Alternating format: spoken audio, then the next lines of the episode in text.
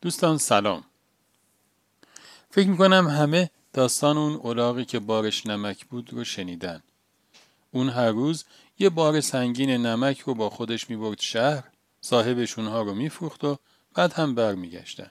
یه روز که به رودخونه رسیدن پاش لغزید و افتاد توی آب. آب همه نمک ها رو حل کرد و با خودش برد. وقتی که از آب اومد بیرون دید چقدر خوب شد چقدر بارش سبک شد. از فردا به هر بهانه خودشو مینداخت تو آب. آب نمک ها رو میشست و اولاغ سبکبار می‌شد. تا اینکه یک روز صاحب اولاغ یه فکری کرد. به جای نمک بار اولاغ پنبه کرد. اولاغ بیخبر هم باز فکر کرد همون تکنیکش جواب میده. رفت و خودشو انداخت توی آب.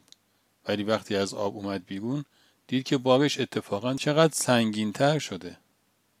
وقتی یه بار دیگه این داستانک رو شنیدم به نظرم رسید شاید خیلی از ما آدم ها بی مسیر زندگیمون یه رودخونه اینجوری و مکرر بهش می‌رسیم و نفسمون اونجا پاش شل میشه و یه جوری ما رو میندازه توی اون رودخونه و هرچی توشه جمع کرده بودیم رو آب با خودش می‌بره و دوباره باید بازی رو از از سر شروع کنیم. به نظرم رسید شاید این تکنیکی که این صاحب اولاغ ازش استفاده کرد تکنیک بعدی نباشه که یک بار یه فکری بکنیم که وقتی نفسمون ما رو توی اون رودخونه میندازه به جای اینکه شاد و سرخوش از اون بیاد بیرون اتفاقا احساس کنه که عجب اشتباهی کرد.